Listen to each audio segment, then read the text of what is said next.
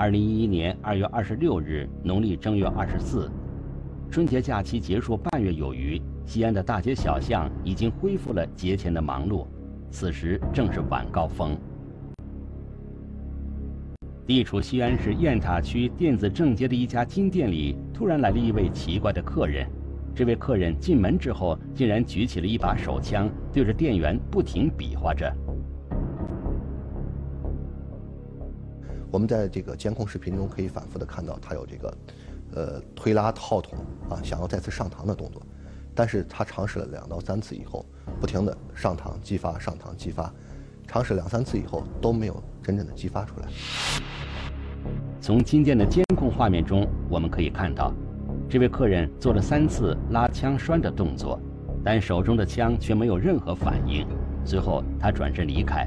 事有凑巧，其中一名店员的手机刚好把事发时的声音记录了下来。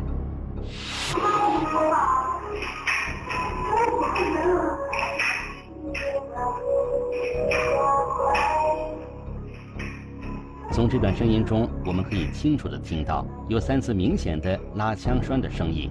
据店员反映，这位客人在临走时还说了一句“不好意思”。你你跑跑进来拿一支枪对着我，又没有打响，又没有怎么样，我还一直以为可能是别人跟我开玩笑，甚至拿一个 BB 弹的枪呀，或者刺水枪呀，或者是脑子有问题的人跑到这儿来搞笑的。那么店员当时认为这持的是一个假枪，还说一句神经病。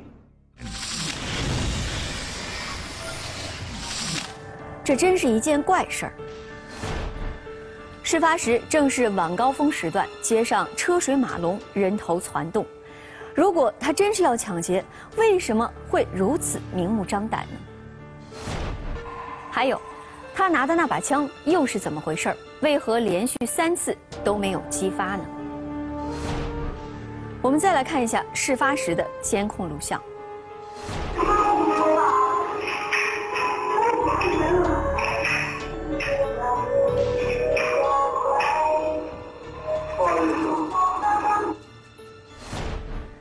此人的真正意图到底是什么呢？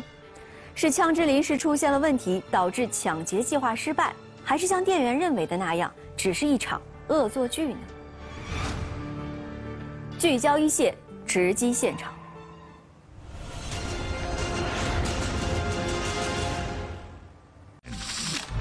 奇怪的举动是犯罪的预演，还是恶作剧？脑子有问题的人跑到这儿来搞笑的。两天之后再度出手，这一次他是否得逞？那个人拿枪进来，我在打的，然后冲进去，这个跑了。罕见的弹壳，精心的伪装。凶悍的他又是何人？古城悬案下集，一线栏目正在播出。发生在这家金店里的奇怪事件很快就过去了，店员们并没有太当回事儿。可是仅仅两天后，就在同一条街的另一家金店里，案件猝然发生，这让先前这家金店里的店员感到异常后怕。这一案子等于是未遂。案子没做成。二零一一年二月二十八日，同样是在西安市雁塔区的电子正街，与先前出事的金店相隔仅一百米左右的另一家金店又出事了。一位不速之客闯入这家金店，一进门就朝着天花板开了一枪，金店的店员惊慌失措，吓得躲到了角落里。这名客人径直走到柜台前，对准柜台的玻璃开了第二枪。随后，他用手砸碎了柜台的玻璃，顺手抓走了一把金饰，然后夺门而出。整个作案过程，这名嫌疑人只用了不到一分钟。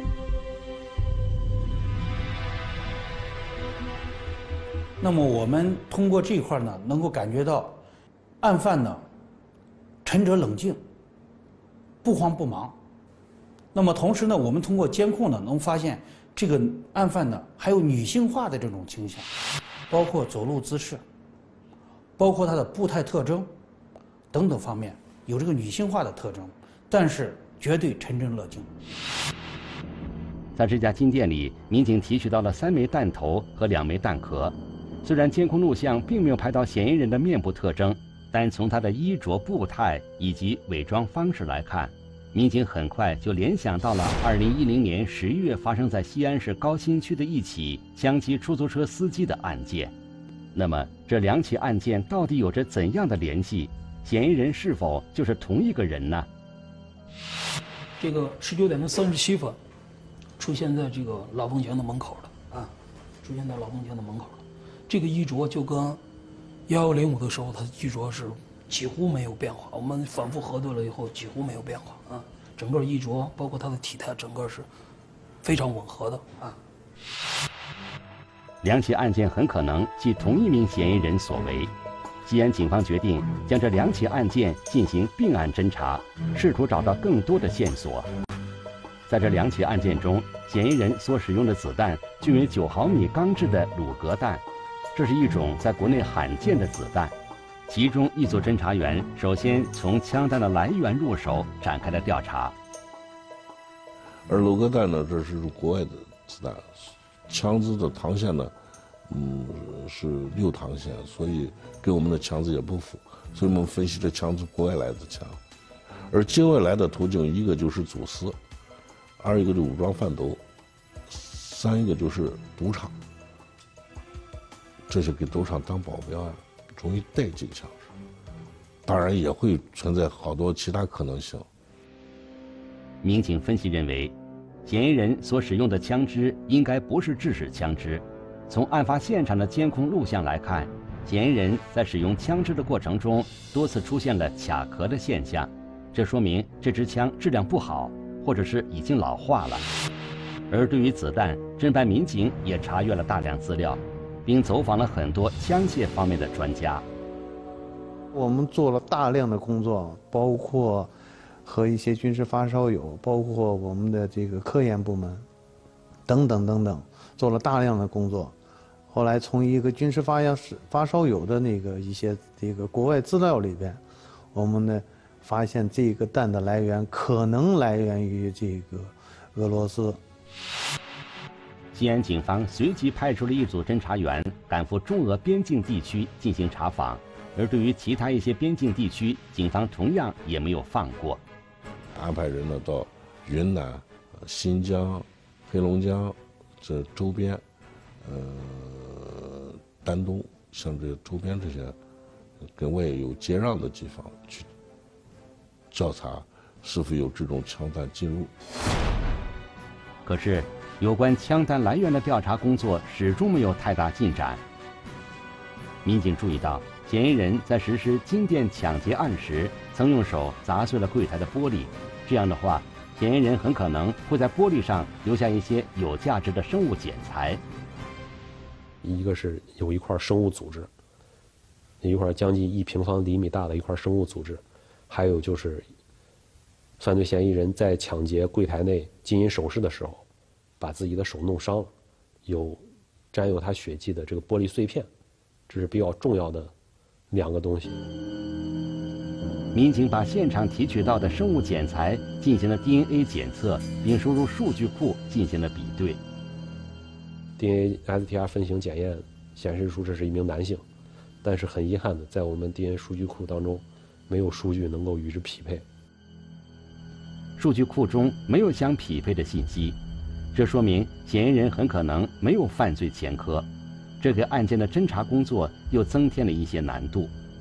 在检测 DNA 信息的同时，其他方面的侦查工作也在按部就班地进行着。侦办民警将案发现场周边的所有监控录像逐一进行了拷贝，这是一个极大的工作量。把西安市整个的 U U 盘跟移动硬盘都买涨价了。可以可以想象，我们当时提做了多少工作，提取了多少的视频，甚至我们组组成了几十人的视频的专业的研判小组，日以继继日的在看这个视频，找寻犯罪嫌疑人的轨迹。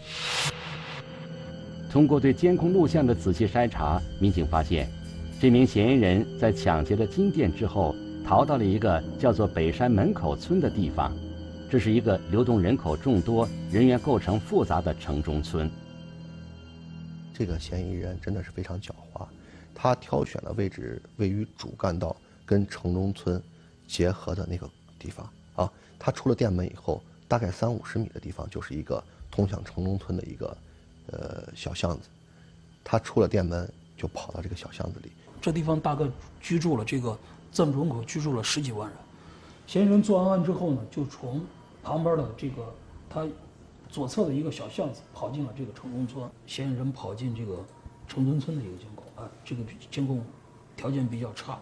后来我们经过反复排查，就在啊一个白衣服，他跑进去。嗯。嫌疑人进入这个城中村后，就在监控视频中消失了，离开的踪迹已然无从查找。民警决定寻找他来时的行踪，就发现他整个在之前，他是从城中村出来。哎，这个就是他大概作案前半个小时，他从城中村一个监控经过的一个画面。嫌疑人在作案前同样出现在了北山门口村，民警推测这个城中村很可能就是这名嫌疑人的落脚点。一般一个外地人或者说是我作为一个本地人来说，你跑到城中村去，每一个小巷子、每一个巷道口你是不会走的。但是嫌疑人我们在监控中，就是我们追踪的监控中曾经看到过，对这里的路线很熟悉，所以我们认为他可能是周边的人，并且进行了几次大规模拉网式的清查。结果还是一样没有发现他的踪迹。随后，民警继续扩大搜查范围，再次搜寻到了嫌疑人的行动轨迹。这也是民警查找到的金店被抢那天有关嫌疑人最早的影像。打扫的这个，就这个，嗯，他就是嫌疑人。这刚好是我们，就是说西安的 K 五路。就空调五路 K 五路的一个公交车的一个终点，就是后来我们把周边的监控全部调阅了，调阅之后呢，最后没有发现嫌疑人步行了。后来经过这个推断，经过这个整个做工作，认为嫌疑人是坐 K 五路公交车到这个点的。民警随即在 K 五路公交车的沿线展开了全面排查，试图找到有关犯罪嫌疑人的线索。欣喜的是。民警在 K 五路公交车终点站附近的一家修理厂的监控录像中，获取到了嫌疑人一个最正面的影像。我们发现这个监控里边，应该是到目前为止我们发现的一个嫌疑人离嫌疑人最近的、最正面的一个一个一个图像。这个在这个图像里边，他没有没有戴帽子，也没有戴口罩，但是由于当时视频监控。清晰度的问题呢，我们也没有办法获取他比较清晰的一个脸，还是没有辨认条件。通过对海量监控录像的深入研判，嫌疑人的衣着、行为举止、步态等特征已经深深刻在侦办民警的脑海里。同时，在那起抢劫未遂的案件中，民警还获取了嫌疑人的声音特征。嫌疑人的这个口音。听不出来到底是哪里的，比较标准的普通话，所以我们只能说是在周围城中村呀、周围的这个大型企业、学校和有各种有有条件接触到枪支的这个人群中进行摸排，甚至我们当时也对这个偏向于女性化的一些一些一些男性的群体也进行了有效的摸排。在金店被抢劫的那起案件的监控录像中，犯罪嫌疑人所戴的帽子格外显眼。从全国各地生产帽子厂家进进行了走访、摸排，将近一年的时间，但是没有什么线索。西安警方将走访调查中了解到的有关嫌疑人的所有线索制作成了视频，向西安及周边地市发出了协查通报。但是。让民警没有想到的是，案件的侦破工作在随后的几年里都没有取得太大的进展。时光飞逝，到了二零一八年，DNA 的检测技术相比之前有了突飞猛进的发展。西安警方决定重新检测在金店被抢一案现场提取到的生物检材，他们希望借助科技的进步来推动案件的侦破工作。这一次，他们终于等到了可喜的结果。河南那边给咱们反映出来，他一个外库里边的信息跟咱们这个现场的提取到的血迹跟组织的外库信息比重，反映出来是河南那边的一支加系跟咱这个有可能有关系。那这次检测之后，这个多次在西安持枪抢劫的嫌疑人能够浮出水面吗？押戏比对得到意外之喜，捕寻之人能否浮出水面？画上追查，不料扑了个空，嫌疑人究竟身在何方？古城悬案下集，一线栏目继续播出。通过重新进行的 DNA 检测，民警发现，嫌疑人的 DNA 信息与原籍河南开封的一个黄姓家族有密切联系。西安警方立即安排民警。赶赴河南开展排查工作。通过走访，民警发现，在这个黄姓家族的成员中，跟嫌疑人的 DNA 信息最接近的是一对分别叫大玉和二玉的兄弟。不过，民警随后调查发现，这两兄弟从未离开过河南，并不是案件的嫌疑人。就在民警失望之际，有村民给民警提供了一个很有价值的信息。大约二玉两兄弟还有一个同父异母的哥哥。这个同父异母的兄长是，呃，这个大玉二玉的他的，应该是他父亲的前妻，在怀孕期间大着肚子的时候，然后从他家离开了，改嫁到了另外一个村姓王的一个家家中，然后当时他这个兄长，他只知道他的兄长。叫王永昌，然后有一个电话号码。在大玉的口中，民警了解到了更多关于这个同父异母哥哥的信息。大玉还提到，他这个哥哥在一九七八年的时候，因为生活困难，去陕西大荔县投靠了他的姑姑家。大荔县隶属于陕西省渭南市，距离西安很近。这个信息让民警不敢怠慢，立即对大禹的哥哥王永长。展开了调查工作。据民警了解，王永长在来到大荔县之后就改了姓，现在叫李永长。这个李永长有三个孩子，两个女儿，一个儿子。他的儿子名叫李伟，一九八三年出生。李伟的年龄跟当年警方对嫌疑人年龄的刻画高度吻合。他的这个大儿子李伟从十六岁就离开家，一直在外打拼，同时他还从事过银行押运。接触过枪支，平时爱看书，嗯，爱说话，然后腿脚不是特别好，稍微走路有一点点不太正常，这当时都跟我们专案组刻画的犯罪嫌疑人非常相似。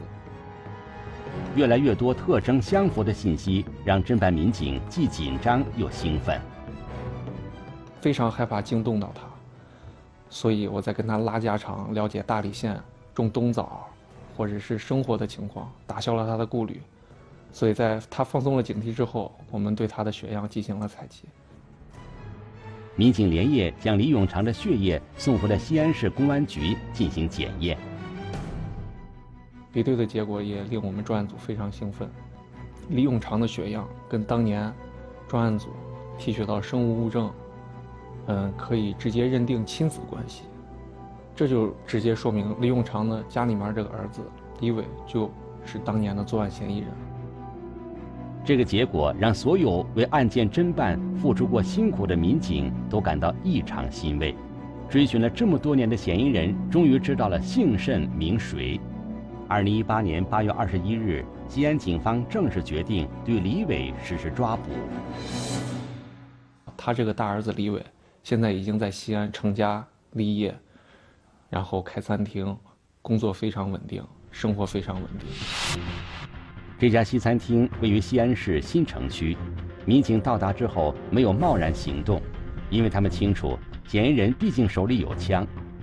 一位侦查员首先乔装进入了餐厅，秘密了解餐厅的情况。我当时一个人进去侦查的，也就把他的照片当成屏保。就拿着手机，像现在的小年轻人一样，就不停拨拉着手机。我进到那个他的餐厅里，我就坐到那儿，就想点个菜。然后当时就来一个服务员，我就跟他说：“我说我想租你的这这个场地不错，我是一个公司的，我们想办一个 party 之类的。”他说：“哎呀，这个得跟我们老板商量。”我说：“那你就把你老板给我叫一下。”很快，老板出现了。侦查员一眼就确定，他正是案件的嫌疑人李伟。因为为什么我能判断是他呢？因为从当年前辈们做的那些工作非常充分，因为当年对他的这个刻画，包括从当年视频上的那个描述，就感觉是他。当时我的心在狂跳，不是因为畏惧，是因为激动。他一步一步走，走向我，我就看着他，他还是像当年作案一样戴着帽子，只是颜色换了。此时，这名侦查员稳定住情绪，再次跟手机中的资料照片进行了确认。随后，他跟门外埋伏的同事发出了动手的信号。就是说：“人在我动了。”然后在这个时候，我下意识回一下头看了一下那个大门口，那个大门离我坐的地方，也就是最多最多就是十五六米的距离。我想。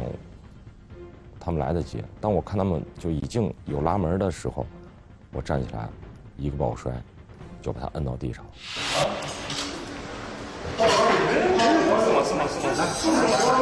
站，起，先站起，站起，来！哎呀，小伙子，今天呀，马三爷你至于不至于？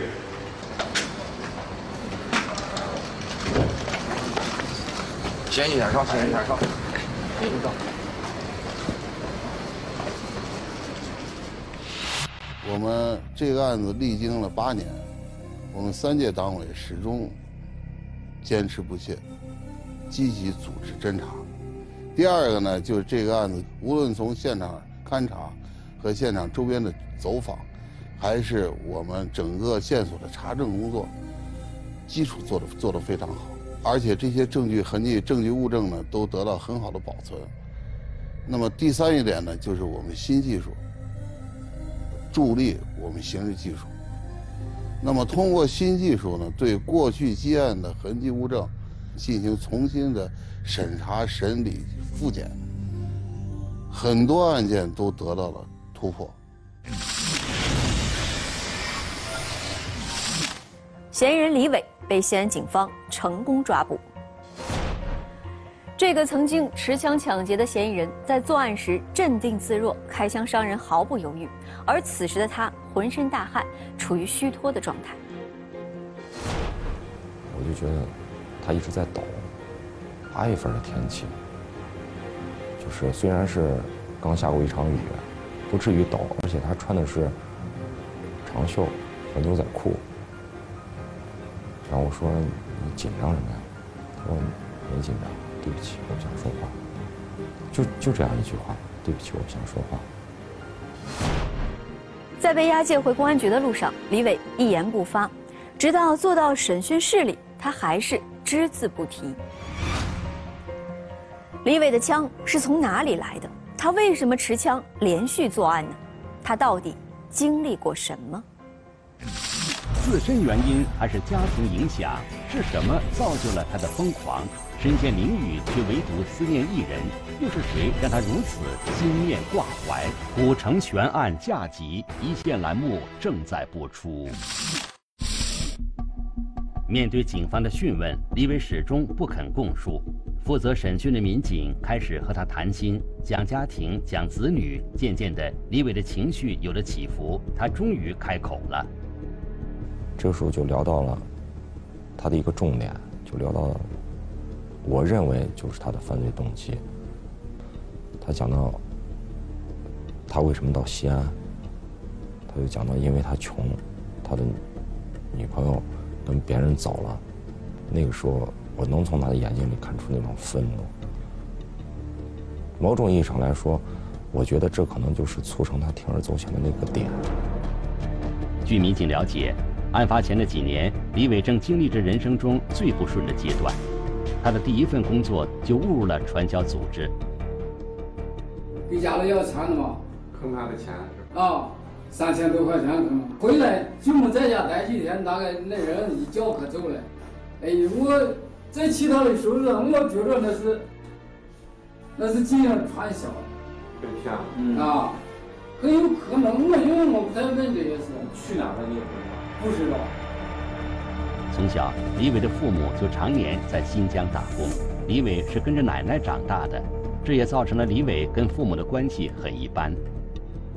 父母如果在家的话，也会有一些争执，呃，夫妻的感情，父母夫妻的感情可能不是特别不是特别和睦。同时，如果他一旦做错事儿的话，父亲就会对他进行一个体罚或者是打骂的一个一个算是类似于家暴的情况出现。所以在他成长的整个过程中，心里边是存在这种阴影的，啊，所以造就了他这种比较自私、比较极端、不顾后果，同时比较专注的一个一个人格、一个性格特点。童年留下的阴影造就了李伟性格的孤僻，他不爱与人交流，跟自己的父亲尤其说不到一块儿去。因为我觉得我我那时候我也没没有啥文化，我只上了四年学，我也没有啥文化，反正我总考虑着，哎，没有啥共同的，没有共同语言。对。李勇常说，他并不是不关心孩子，只是害怕话说多了又招孩子烦。就这样周而复始，恶性循环，父子之间的感情越来越淡。从传销组织出来之后，李伟又找了一份银行押运员的工作。自此以后，李伟又干了什么，李永长就一无所知了。不知道，真不知道，那就……我想想，就那段时间，就是他自己挣钱自己花。哦。你什么？就是有没有跟你要过钱？没有，没有，没有。只是觉得。有的时候，你不知道你想要啥，但是你会知道你可能不想要啥，想去尝试嘛。也许是因为银行押运员的工作并不是李伟真正想要的，他没做多久就辞职了。之后，李伟参加了成人大专的自考，随后他应聘到了一家公司，但由于工作的内容和之前承诺的不一样，他选择了辞职。而后，他去了一家纺织品公司做销售，还做到了该公司驻石家庄办事处的主任职位上。但没过多久，他又辞职了。跟之前女朋友有关系，就没心思做了。但那段感情并未长久。此后，李伟结识了一位新的女朋友，也就是他现在的妻子。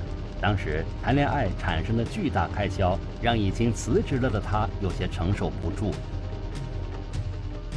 平时谈恋爱的开销肯定也比较多，平时的开销都是依靠他现在的妻子，当时的女朋友，所以他对于他来说肯定还是相对有一些自卑的。第一起案件，也就是枪击出租车司机的那起案件发生的当天，李伟和父亲因为琐事发生过争吵。他爸喝了酒以后跟他吵了一架。他很生气，他也喝了几瓶酒，然后带着酒劲儿，壮着胆子做了几年。其实他当时身上确实一点钱没有。拮据的生活，再加上刚刚发生过争吵，借着酒劲儿，李伟拿出事先准备好的手枪，计划实施一起抢劫。他的这个其实生活的这个经历也是非常丰富的，他能够单人一个人骑自行车。从西安骑到新疆，然后再骑到境外，然后前后进行了两次，然后说明他这个人非常能吃苦，而且他在国外还和别人能够非常正常的交流，说明他的英语也非常好。看到这把枪的时候，他很喜欢，他就把它买了，因为他骑行者又不用上飞机，又不上火车，不用安检，骑着车就回来了，带回来了。拿着境外偷买过来的手枪，李伟坐上了景师傅的出租车。在经历了一番挣扎后，他动手开了枪。因为毕竟他没有拿枪打过人嘛，他觉得可能一枪打过去人就不动了。但是没有想到，他打完之后，出租车司机推门跑出来了，在那喊。然后这个时候，他害怕了，他也没有抢到钱，然后拉个车门就跑了。而第一起案件做完之后，由于并没有抢到财物，李伟没有选择逃走或者藏匿，他暗地里还是在认真筹备，准备继续作案。第一次是因为害怕了，他跑了；第二次是确实他太想要钱了，太想通过这种方式去改变自己当时的这种贫穷的这种局面。几个月后，李伟将作案的目标选定为了金店，而之所以选择在繁华的电子正街作案，正是因为他对这个地方非常熟悉。当时他的女朋友就生活在离金店不远的城中村内，他们约会、吃饭、逛街，都会经过金店，他们对周边的环境非常了解。在其中一家金店抢劫得手后，李伟将抢到的首饰秘密变现，并以这些钱为资本做起了生意。后来又开了一家西餐厅。李伟随后也和当时的女朋友结了婚，并有了孩子。渐渐的，李伟开始觉得之前做过的事，也许永远都不会被人发现了。没有时光机啊，我也回不去啊，对吗？人有的时候冲动的时候会犯下或大或小的错误，可能我犯的错误比较大一点。时光不能倒流，李伟所谓的冲动之下犯的错误，给被害人造成了重大伤害。出租车司机景师傅被李伟枪击后，经历了两次手术，人生也被这次突如其来的灾难彻底改写。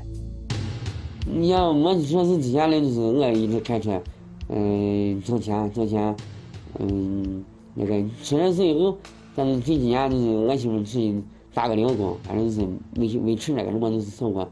一直维持着都是。假如他身心痛苦，就是，假如我精神中的痛那种痛苦，其实是正常人是无法体会到这。嫌疑人李伟到案后，景师傅夫妇第一时间得到了消息，欣喜的同时，他们也考虑，这么多年因为这个案件所受的痛苦，必须要找凶手讨个公道。这起码都是作为一个呃合法的公民，是不是都有这些权利？是不？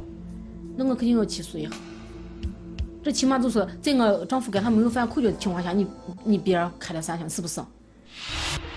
此时此刻，嫌疑人李伟追悔莫及，但一切都为时已晚。他告诉民警，他也想过自首，但最终还是没有迈出这一步。像现在，我最不能接受的，不是说。深陷这种，就这种密闭空间，是牢里边我可能，可能不能见到，可能有可能见不了我奶奶，也有可能不能跟我孩子在一起。其实这个是最，这个才是最大的惩罚。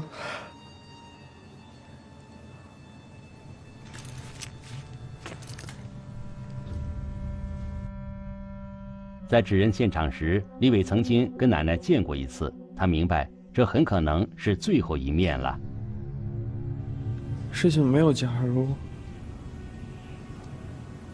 如果有假如的话，我一定不会去做。我多想时间能回去，回不去。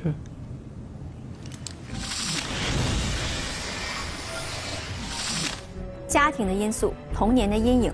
或许造成了李伟性格方面的缺陷和问题，但是这不能成为他突破底线的借口。就像他自己说的那样，自己做过的事情不能归结到别人的身上，妄图通过非法暴力的手段来改变困境，最终只能让自己陷入更深的泥潭。目前案件已经进入司法程序，等待李伟的将是刑事审判以及附带的民事赔偿。根据我国刑法的相关规定，以暴力、胁迫或者其他方法抢劫公私财物的，处三年以上十年以下有期徒刑，并处罚金；有持枪抢劫、多次抢劫、抢劫致人重伤等情形之一的，处十年以上有期徒刑、无期徒刑或者死刑，并处罚金或者没收财产。如果您想了解更多的法治资讯，可以在微博或是微信中搜索“一线”，关注我们的官方账号。这里是一线，我是陆晨，明天同一时间再见。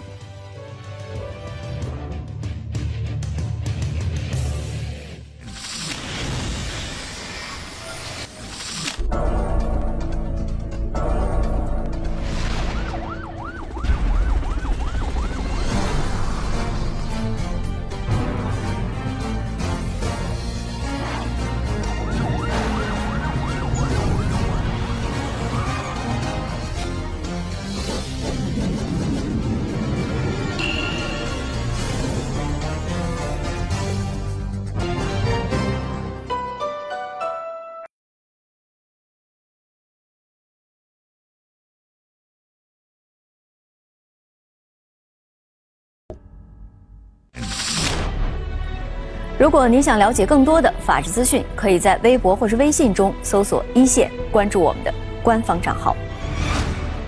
这里是一线，我是陆晨，明天同一时间再见。